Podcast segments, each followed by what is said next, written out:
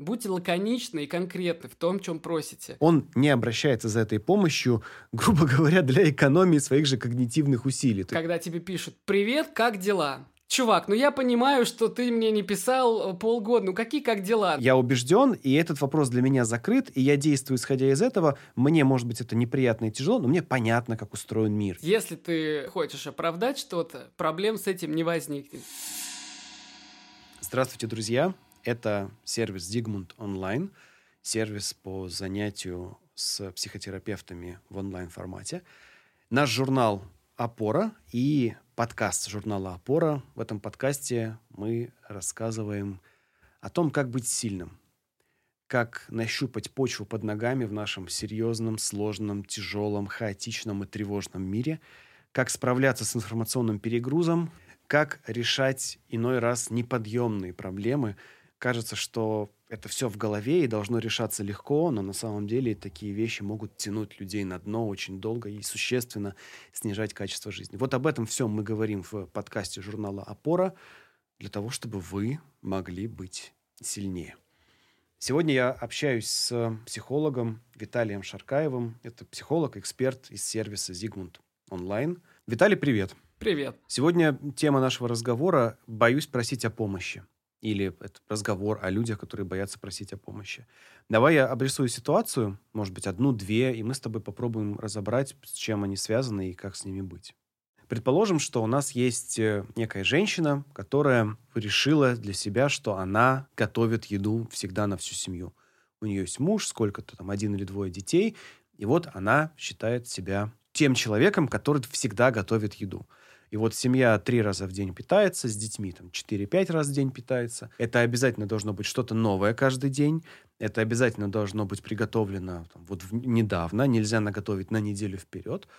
И вот она прямо совершает кулинарные подвиги из раза в раз. И раньше у нее это получалось, а сейчас что-то на работе у нее произошло или со здоровьем, и ей теперь намного тяжелее э, это делать. Или, например, мужчина, да и на самом деле женщина тоже, работает и, например, обеспечивает семью, зарабатывает на потребности, нужды всей семьи. И что-то происходит в экономике, что-то происходит у него на работе, и у него снижается доход, но человек этот продолжает думать, что он должен обеспечивать прежний уровень жизни для своей семьи, и он берет на себя вторую работу, подработки, начинает какие-то параллельно вести параллельные проекты, может быть, там фрилансить. В общем, он старается сохранить прежний уровень дохода, но это на, на него сказывается очень серьезно. Он перегружается прямо конкретно. И для первого и для второго человека это означает – ухудшение здоровья, ухудшение общего самочувствия, и если ты находишься внутри, как будто бы у тебя на глазах все более и более темная такая пелена. Ты там три месяца назад ты еще испытывал просто легкий дискомфорт от этого, а сейчас ты как будто бы на разрыв работаешь, но ты не можешь остановиться, ты не можешь этого не делать. Ты знаешь, что ты идешь к какому-то как будто бы обрыву, что через какое-то время ты сломаешься вообще.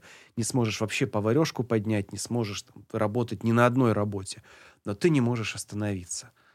Вот что происходит с этими людьми и как начать это распутывать? Ну, конкретно вот в этих примерах, э, мне кажется, очень э, наглядно выглядит то, как люди заслуживают любовь. Что я имею в виду? Вот эта женщина, которая постоянно готовит, и которая даже будет это делать, если она себя плохо чувствует. Э, очевидно, что а, для нее вот эта готовка – это какой-то очень важный маркер ее собственной идентичности. То есть, если она это дело потеряет, то, кажется, она потеряет это дело, я имею в виду возможность готовить все время.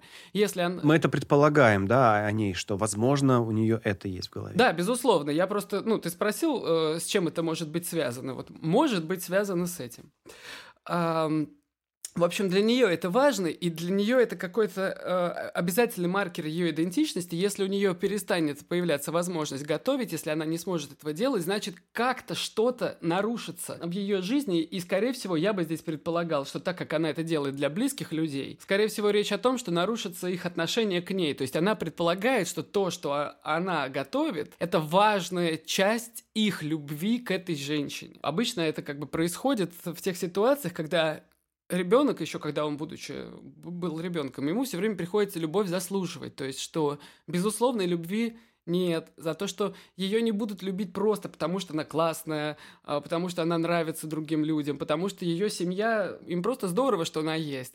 Вот. Э, ей кажется, что все-таки э, ее любят и ценят, потому что она что-то конкретное предпринимает и что-то конкретное делает. В целом, про мужчину, который, или про женщину, которая дальше идет в примерах, можно сказать то же самое. То есть мы видим, что есть какая-то определенная установка, я должен делать вот это.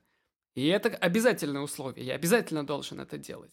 И если я этого не делаю, то я даже, вот видишь, как э, не буду там просить помощи, потому что это как бы на мне все держится, это моя обязательная, э, мое обязательное условие, э, что я это буду выполнять. Вот, и поэтому я не буду принимать помощи, потому что иначе порушится ну, какая-то вот стойкая земля, на которой я все это время стоял, за что меня все вокруг любили. Звучит как убеждение о том, как устроен мир. Я убежден, что это моя задача, и только моя, и ничья больше. Э, да, звучит как убеждение, и вообще в целом, если мы говорим о невозможности попросить о помощи, то, конечно, чаще всего это действительно связано с некоторыми установками, которые у нас э, присутствуют в голове, и которые ну, скорее всего, либо соответствуют нашему опыту какому-то негативному, либо э, мы их переняли от других людей. То есть сами мы не, не знаем, но нам так рассказали. Можем мы разобрать такой вопрос? Вот кажется, что часто убеждения чем, в чем опасность убеждений, что мы принимаем их в полной мере, часто критически не оценивая, насколько они достоверны. Ну, то есть вот женщина считает, что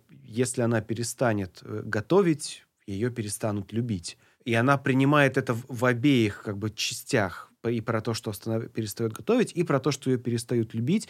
И она принимает это полностью, что ее перестанут любить там, от 100% сразу до нуля это упадет, например. И это все не анализируется, не раскладывается на кусочки, а просто вот как таким монолитным кирпичом просто вставляется в голову и там живет и управляет поведением человека, причем волшебным образом, так что он на это не обращает внимания. То есть как будто бы это занимает место в, в слепом пятне. Насколько это достоверно? А, есть в психологии, это действительно звучит достоверно, в психологии есть такое понятие, как интроекция. Это то, что э, является вообще частью как внешнего мира, но ты это воспринимаешь как часть себя – то есть это какие-то вот именно установки, убеждения, которые были тебе переданы другими людьми, чаще всего какими-то для тебя авторитетами, и ты их при этом, а, как в гештальте говорят, не проживал, не осмыслил, ты их как бы просто заглотил целиком, не вообще не посмотрел, насколько они связаны с реальностью, и теперь ты ими как бы руководствуешься. Можно ли сказать, что вот это вот убеждение – это один из способов человеку упростить свою жизнь в бесконечном хаосе мира – я убежден, и этот вопрос для меня закрыт, и я действую исходя из этого. Мне, может быть, это неприятно и тяжело, но мне понятно, как устроен мир, и мне не нужно это перепроверять и тревожиться от того, что мне еще, блин, вот это непонятно про мир. Конечно, конечно. Э, ты знаешь, вот это еще постоянное одно и то же поведение, как паттерн или стереотип, э, они все, в общем-то, э, именно на этом и завязаны, что они экономят время, можно не думать, вот, можно сразу принять решение. Ну, люди считают, что там все женщины не умеют водить. Ну, и, значит, можно не разбираться в разных ситуациях. И она женщина была за рулем, значит, ну, просто у нее все там с этим плохо, я могу об этом не думать. Вот, так работают стереотипы. И установки работают то, тоже так. Они как бы экономят твое время и твое внимание, ты можешь не, а, в это не погружаться, а просто вспомнить, как это было, и принять на веру. Получается, что человек, который оказывается вот в этой тяжелой ситуации, где ему реально очень была бы полезна помощь, он не обращается за этой помощью, грубо говоря, для экономии своих же когнитивных усилий. То есть ему проще думать о мире, что в нем нельзя просить помощи, это ему понятнее ситуация, чем попытаться пойти проконтактировать с другими людьми, попросить о помощи, столкнуться с тем хаосом, который там может оказаться – и, возможно, его жизнь бы даже улучшилась от того, что он попросил помощи, но вот это вот пойти в это неизведанное и попроверять свои убеждения гораздо страшнее, ему кажется, чем сейчас продолжить фигачить на трех работах. Другое дело, что э, он может не обращать на это внимание, что ему это кажется. То есть, э, знаешь, это как интеллектуализация такая. То есть ты вроде как для себя умом решил, ты себе уже объяснил. А что ты себе объяснил, ты подумать не успел. То есть я сразу уже решил, что так будет э, проще. А почему, а в сравнении с чем, а чего ты конкретно хочешь избежать. Потому что, ну, вот это вот уже решение, то, что мне так удобнее, под ним может быть большой слой всяких разных переживаний. А почему люди вообще не обращаются за помощью? Например, они боятся получить отказ. И для некоторых людей получение отказа в просьбе – это, знаешь, обесценивание их как людей. Не как их просьбы, не как отказ конкретной просьбы, а вот их отвергли. Не вот этот конкретный запрос, а именно их. И у них тогда рушится э, вся вообще картина мира и э, представление о себе. Страх показаться слабым там может тоже быть. Предположим, что человек э, ощущает, что он движется к какому-то прямо краху. Или у него даже случился нервный срыв, какой-то там прям вот совсем какая-то, ну не трагедия, но вот просто человек слег, например, от переутомления и тяжести общей это, этой жизни. И его, его буквально затолкали к психотерапевту. Что э, этот человек, помогающий специалист, может сделать, чтобы человеку помочь? Слушай, хорошая ситуация тем, что он здесь уже, во-первых, принял помощь, а во-вторых, э, обратился за помощью, что тоже, кстати, может быть уже предметом терапии. Но что будет помогать здесь делать психотерапевт? Для того, чтобы вообще работать э, с каким-то запросом, человеку нужно науча- ну, научиться его принимать. То есть для начала они в целом, наверное, поговорят о том, с чем этот клиент обратился и что именно для него вот в этом во всем важно. То есть э, обнаружить то, что человек об этом действительно беспокоится. И сузить, знаешь, рамки того, о чем он именно беспокоится. Потому что тревога, если она там накатывает, если мы про нее говорим, у нее бывает э, такое свойство, что все начинает как снежный ком, ты начинаешь смотреть сюда, туда, пятое, десятое, при том, что тебя интересовал конкретно там какой-то вот этот вопрос. То есть психотерапевт в этом плане будет помогать э, сузить спектр твоего внимания. Ну и плюс еще, знаешь, что тоже здорово и полезно всегда в психотерапии – это то, что ты можешь отслеживать эмоции, которые у тебя появляются, когда ты, например, хочешь там, попросить о помощи, у тебя как-то это будет, э, ты как-то это начнешь переживать, и ты сможешь тоже понять, какие у тебя это вызывает эмоции, какие у тебя появляются мысли. Когда тебе это понятно, тебе легче с этим работать. И какую роль здесь играет психотерапевт? Ну, как всегда, психотерапевт играет человека, который, во-первых, создает безопасную, комфортную среду для ну, как бы для проведения разных экспериментов, которые вне стен э, там, кабинета или онлайн-беседы для человека более опасны. Ну вот, то есть э, ты сможешь э, у психотерапевта смотреть, как он реагирует на твои слова, на твои там просьбы о помощи. Плюс еще он, как представитель внешнего мира, будет подвергать какой-то... Он будет возвращать тебе твой взгляд. Вот ты ему скажешь, по-моему, просить о помощи могут только слабаки. Психотерапевт тебя спросит, например, откуда у тебя это убеждение. Мне кажется, ну, из того, что ты говоришь, здесь психотерапевт играет роль такого человека, с которым ты можешь и на самом деле даже в каком-то смысле должен, то есть тебе будет очень полезно целенаправленно побыть уязвимым. И это будет то, чего ты не разрешаешь себе делать за пределами кабинета психотерапевта, ровно потому, что ты себе, ну, что ты думаешь о себе, что тебе нельзя быть уязвимым, тебе нельзя быть слабым, тебе нельзя сдаваться, тебе нельзя, нельзя, нельзя, нельзя. И абсолютно понятно, когда человек живет с этими убеждениями, и часто они опираются на совершенно реальные, прожитые и понятные, откуда, понятно, откуда взявшиеся убеждения да, ну, на жизнь. То есть ты же не просто так считаешь, что ты должен быть там, непоколебимым, устойчивым, э, несгибаемым и мощным. Это, тебе где-то когда-то это показала жизнь. И психотерапевт – это тот человек, который говорит, окей, хорошо, ты всю свою вот эту жизнь, ты оставь пока за пределами кабинета. У нас здесь место, где ты за деньги можешь быть в полной безопасности и быть уязвимым. Это твоя сейчас задача. Побудь сейчас – достаточно уязвимым, чтобы посмотреть критически на то, что происходит за пределами этого кабинета. Да, грубо говоря, да. Там должно пройти, наверное, какое-то время для установления этого контакта. Но в целом, конечно, и ты очень правильно, знаешь, э, сказал вот это слово «нельзя». Типа «нельзя быть уязвимым». И это уже звучит как установка, у которой есть какие-то предполагаемые последствия. То есть нельзя, потому что случится то и то. Нельзя же говорить просто нельзя. Это же всегда предполагает какие-то последствия. И вот эти самые последствия э, будут проверяться, действительно ли они существуют.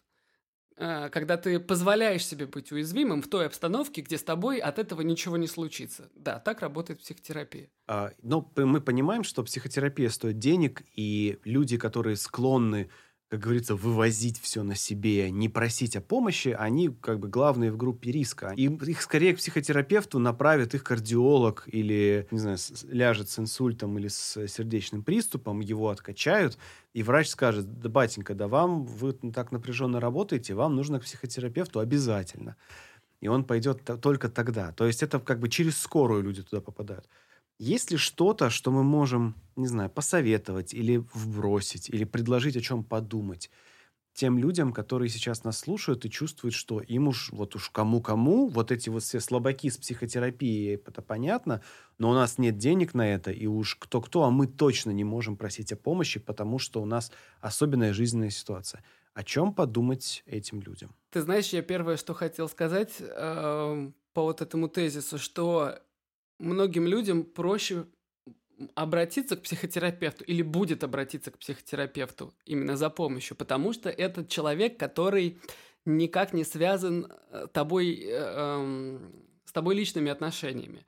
То есть э, твои коллеги, твои друзья, твои родные, твоя любовь, они могут тебя как-то осудить, если ты попросишь о помощи, и как-то, короче, тут повлияет на тебя. А здесь это человек, которого ты вообще не знаешь, э, и поэтому с ним будет попроще об этом говорить, и многие это замечают, что действительно открываться незнакомому человеку часто проще, чем э, близким людям, потому что у вас нет вот этого пересечения э, других каких-то отношений. Ты здесь конкретно платишь деньги за бережное комфортное пространство и за то, что тебя принимали. То есть это может быть там звучать как-то немножко цинично сейчас, но нормально и правильно. И поэтому, кстати, проклятая история, что когда у тебя где-то среди друзей появляется новоиспеченный психолог или психотерапевт, и ты так, о, ну вот у меня там, не знаю, Ксюха знакомая недавно закончила институт психоанализа, вот она начала вести прием, классно, пойду к ней, она мне скидончик сделает, да? Ну, то есть нельзя, если вы с Ксюхой дружите, то ты с ней не можешь быть в таких же у вас не будет этого психотерапевтического как бы контракта, ты не сможешь с ней общаться как с психотерапевтом, если вы раньше, ну или сейчас друзья. Есть такая проблема? Да, если ты входишь с человеком в терапевтические отношения, то у тебя не должно быть с ним других отношений, никаких там дружеских, э, романтических, э, как, как это, коллегиальных и прочих. Никаких не должно быть, потому что они будут э, размазывать ваши клиент-терапевтические отношения и влиять на многие процессы внутри терапии. Вот, поэтому такого быть не должно. Поэтому, если ваш друг стал психологом, ну, вы к нему... Вы можете у него что-нибудь спросить, например, что такое проекция? Ну, вот он вам расскажет.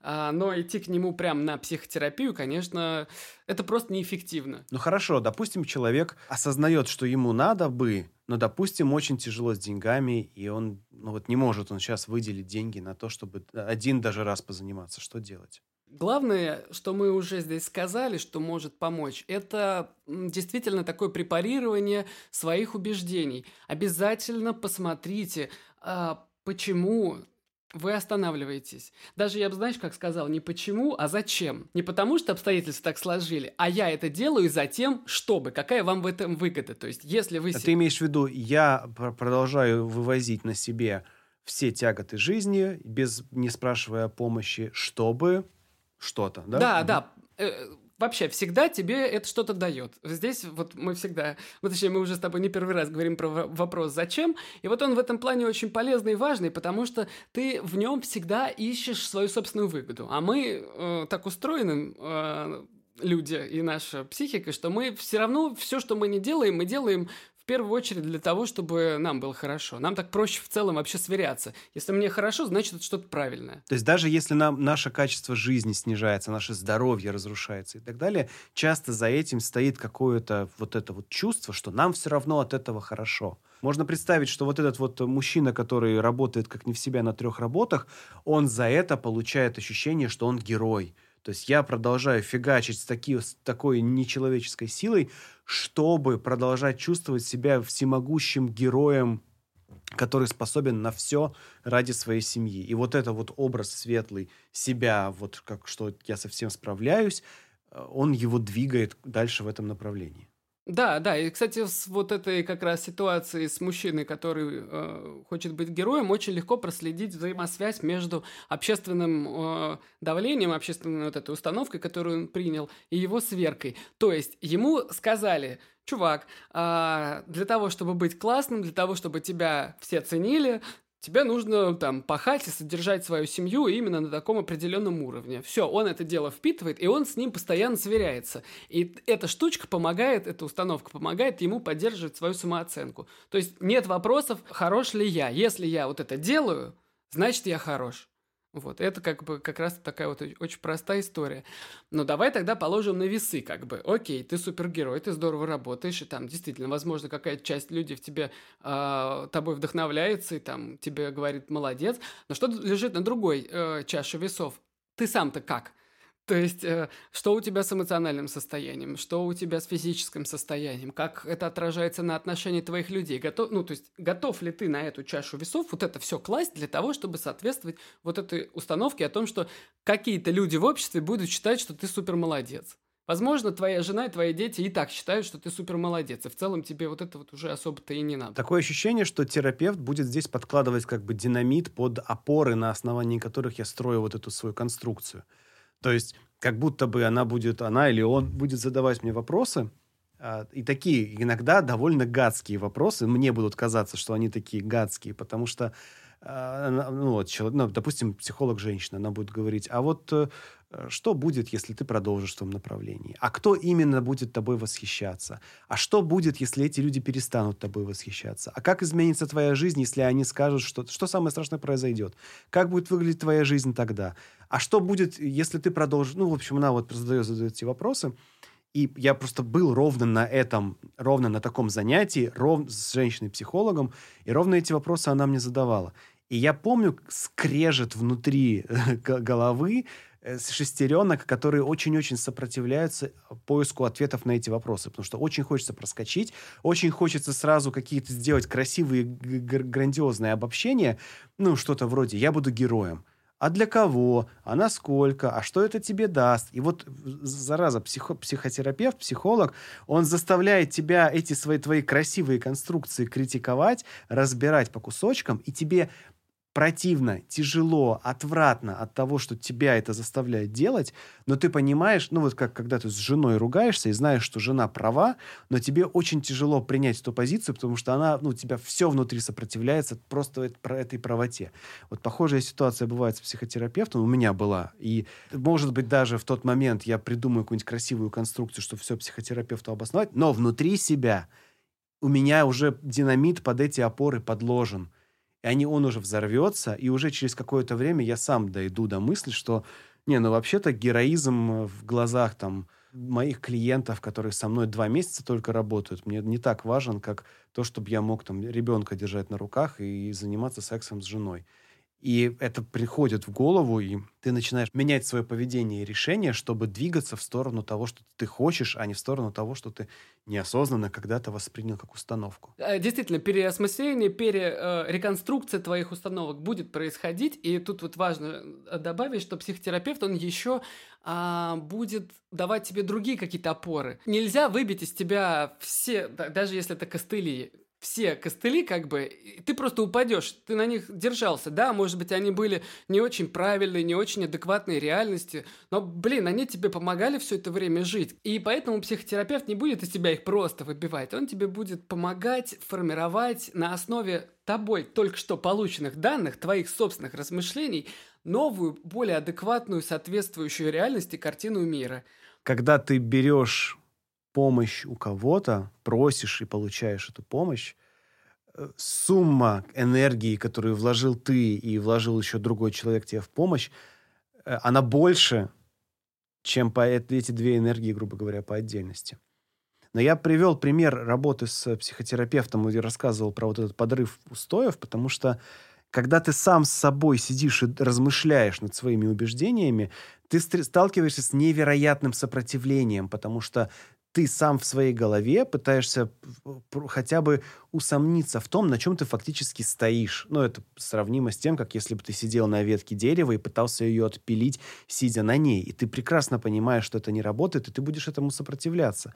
Но мне кажется, ну, я, наблюдение за своей головой мне дает, подсказывает, что для того, чтобы обосновать текущее состояние, мы можем придумывать очень красивые многоэтажные конструкции, которые объясняют очень все глубоко, красиво, исторично и ну, то есть просто максимально реалистично рисуют картины, в которых мы абсолютно правы, и нам ни в коем случае не нужно что-то делать по-другому. Слушайте, объяснить себе действительно можно все что угодно. То есть, если ты хочешь оправдать что-то, проблем с этим не возникнет. Психотерапия ведь, знаешь, что очень важно, и вообще в целом вот во всем этом саморазвитии и так далее, понимать, что ты от этого будешь становиться действительно сильнее, и что э, развенчивая какие-то свои установки, которые, может быть, даже для тебя всю жизнь были важны, но ты в них немножко сомневаешься, это, опять же, тебе поможет, это тебя сделает свободней, потому что, опять же, установка – это пред, предписание какое-то определенное, и они существуют именно для того, чтобы в каждый момент времени не воспринимать эту реальность как новую. Давай напоследок Э, попробуем на уровне soft skills и просто как бы верхнеуровневых, культурных. Это не очень глубинные наблюдения, но ну, вот просто вбросим мысли, о которых стоит, мне кажется, подумать. Мы уже с тобой э, четко обозначили, что в принципе просить помощи не стыдно. Представьте, что к вам пришел человек за помощью. И это, например, знакомый вашего друга. То есть вы как-то с ним связаны. В одной ситуации ну, а просьба будет одна и та же. Ну, там, слушай, мне вот нужна помощь, там, я знаю, ты знаешь там такого-то человека, мне нужно, чтобы ты меня с ним познакомил, мне это очень важно. Не, не принципиально, что именно, какое-то действие. Вот в одной ситуации, в одном контексте ты ему с радостью поможешь, а в другой ситуации, в другом контексте, ты найдешь любой э, удобный повод, лишь бы ему не помогать. У тебя есть гипотеза, как, в чем разница этих ситуаций? А, Слушай, ну я бы здесь вообще и со стороны как бы запроса помощи, и со стороны ответа на помощь я бы заходил с позиции, знаешь, здорового эгоизма.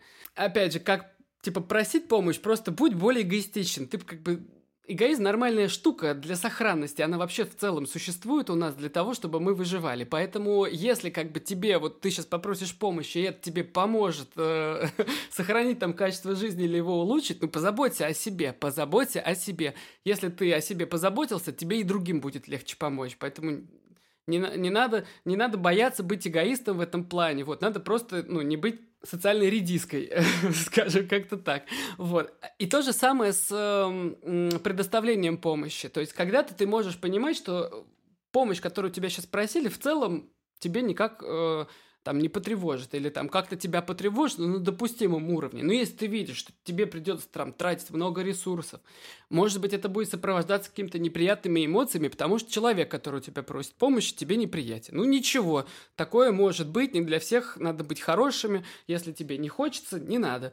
Ну вот, я бы здесь руководствовался реально просто вот этими эгоистическими принципами. У меня есть такая гипотеза здесь, вот в продолжении твоей мысли про социальную редиску. А, мне кажется, что люди наиболее склонны помогать другим, когда они осознают, что эта помощь улучшит отношения между этими двумя людьми. То есть, если я, ко мне приходит человек и говорит, Макс, слушай, вот очень нужна твоя помощь в том-то и том-то, и в том, как он говорит, и в том, как он формулирует, и, в принципе, в том, какой это человек, я чувствую, что он после моей помощи будет ко мне относиться лучше, то есть наши отношения с ним укрепятся – то я гораздо более склонен ему помочь, чем если я понимаю, что, например, ему наши отношения вообще безразличны. Ну вот, есть же наверняка люди, которые пользуются своими контактами, чтобы решать свои проблемы каждый день просто постоянно там за всех просят, суетят, там что-то спрашивают, и ты понимаешь там с какого-то раза, что этот человек с тобой не улучшает отношения, он тебя эксплуатирует просто за твои знакомства, связи, там деньги, может быть, или что-то такое. Ваши отношения от того, что ты ему помогаешь, не улучшаются, и у тебя мгновенно появляется повод вежливо этого человека слить. Но, или, например, если ты знаешь, что у человека есть скрытый какой-то мотив – и он тобой манипулирует, чтобы ты ему помог, на самом деле с какой-то там другой далеко идущей целью. Тоже ты понимаешь, что человек пришел к тебе сразу с плохим отношением, сразу с дурными намерениями, и никакая твоя помощь эти отношения не улучшит. сразу пришел как бы со злом, и он тобой манипулирует. Ты будешь всеми силами избегать контакта с этим человеком, а то и пошлешь его прямым текстом. Но если ты знаешь, что человек в каком-то таком, ну, может быть, уязвимом положении, а может быть, он просто такой человек – что благодаря вашей помощи, твоей помощи, ваши отношения укрепятся и улучшатся. Это очень в твоих интересах улучшать и укреплять отношения с твоим сообществом. Ты будешь рад помочь тем, кто хочет с тобой строить хорошие отношения. Давай подведем итог. Друзья, если вы чувствуете, что на вас лежит непосильная ноша, и если вы чувствуете, что эта непосильная ноша делает вашу жизнь хуже, вы можете обратиться за помощью. Вы можете это сделать чисто технически, потому что люди, которые вас окружают, ваши близкие, ваши коллеги и друзья, во-первых, доступны, у вас есть к ним кан- каналы связи, то есть вы, у вас есть руки, ноги, телефоны и, и номера и контакты, у вас есть с ними социальные связи, то есть технически у вас есть такая возможность. Это факт. Другой факт, что если вы готовы помочь своим друзьям, и вам от этого будет хорошо, абсолютно симметрично ваши друзья будут рады даже помочь вам, и им тоже будет от, от, от этого хорошо. Это работает одинаково. Если вы готовы помочь другим, другие готовы помочь вам, это просто факт жизни. Третье – это не факт, а предположение. Вероятно, вы тянете все на себе, потому что у вас в голове очень красиво выстроенное убеждение о том, что вы это делать обязаны, иначе последствия будут намного хуже, чем то, что вы испытываете сейчас. Есть огромная вероятность, что это, во-первых, неправда, то, что вы о себе думаете, а во-вторых, это убеждение опасно и навредит вашей жизни гораздо больше, чем если вы обратитесь за помощью. Это убеждение нужно проанализировать, разобрать на части, понять, откуда оно взялось и сверить его с реальностью. Действительно ли ваш героизм, ваша способность справляться с трудностями приносит вам те преимущества, которые вы сегодня хотите от своей жизни? И я хотел бы, знаешь, последний какой-то такой дать ну, простенький совет по поводу того, как вообще просить о помощи. Будьте лаконичны и конкретны в том, чем просите. Ты знаешь, когда тебе пишут «Привет, как дела?» Чувак, ну я понимаю, что ты мне не писал э, полгода. Ну какие как дела? Ну как бы я даже не против. Просто сразу напиши «Привет, Виталик, давай сразу там к делу». Так, так и так там. Или извини, что сразу к делу. Ну как-нибудь мне будет гораздо... Да просто, Виталик, привет, очень нужна твоя да, помощь. Да, мне будет гораздо приятнее, если вы сэкономите мое время, обращаясь, обращаясь ко мне там за помощью, вот. И мне будет сразу понятно, чего вы хотите, я не стану там за вас додумывать. Вот, не заставляйте собеседника гадать о том, какая именно помощь вам нужна. Вот, то есть оставайтесь вежливыми, конкретными и понятными. Спасибо, что поучаствовал, спасибо за э, эти знания, сведения. Друзья, если вы почувствовали, что вам полезно будет занятие с э, психотерапевтом, сервис Zigmund Online на этом специализируется. Собственно, сервис Zigmund Online дал нам денег на то, чтобы мы производили эти подкасты для того, чтобы все больше людей в нашей стране знали, что они могут обратиться за помощью и могут не страдать, не загибаться, не вывозить на последних морально-волевых усилиях, как в тренажерном зале, а жить нормально, быть сильными, быть эффективными, опираться на что-то, что проверено, что работает и что реально им может помочь. В Зигмунде это стоит, в Зигмунд онлайн это стоит не так дорого, как кажется. Эти ссылки будут внизу. Также заходите на сайт Зигмунд э, онлайн в раздел «Блог». Там мы публикуем статьи, связанные с моральной устойчивостью, с психической устойчивостью, с тревожностью и как ее побеждать. И в том числе там будет этот подкаст и другие подкасты, которые мы с Виталием записываем. Виталий, спасибо. Тебе спасибо. И всем, кто нас слушал. Да, спасибо за внимание, друзья. Услышимся через недельку. Пока. Пока.